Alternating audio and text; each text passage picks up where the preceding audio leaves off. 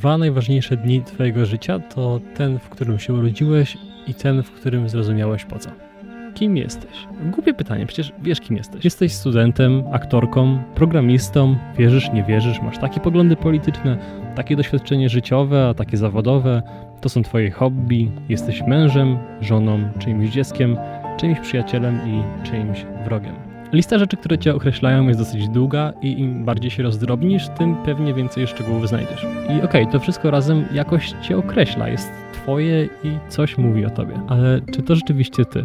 Może podświadomie czujesz, że są jakieś głębsze warstwy, a prawdziwe ty stanowi bazę, właśnie taki fundament, który jest obecny w tle każdego działania, myśli i twojego doświadczenia. A może w ogóle to jest źle zadane pytanie? Może taka prawda o naszej tożsamości wcale nie tkwi w zestawie cech, w wyobrażeniach czy różnych rolach, które przejmujemy?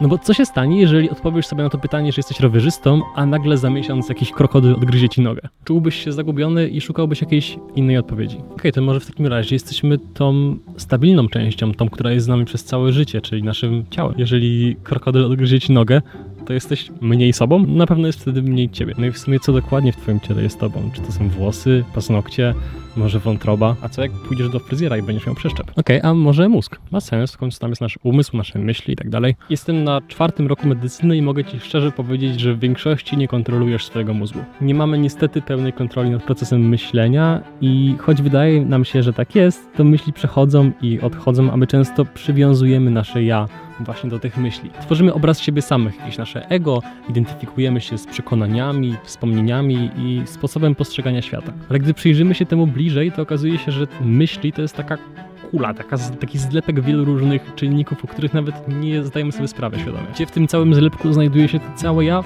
No właśnie nigdzie. Nie jesteśmy swoimi myślami. Podobnie i imię i wszystko inne, co łączymy z naszą tożsamością, w rzeczywistości jest fikcją. To tylko etykiety, które zostały nam przypisane, ale nie definiują one nas. Prawda jest taka, że wiem tyle, co ty. Też się tu pewnego dnia pojawiłem i próbuję rozgryźć, co tu się dzieje i możemy to zrobić razem.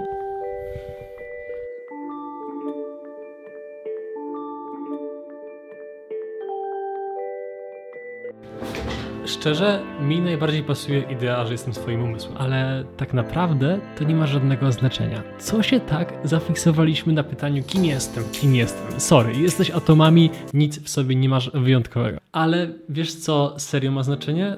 To jaki jesteś, jaka chcesz być, co lubisz, jakie masz marzenia, bo okej, może i jesteśmy po prostu procesorem i jakimś układem motorycznym, ale co z tego?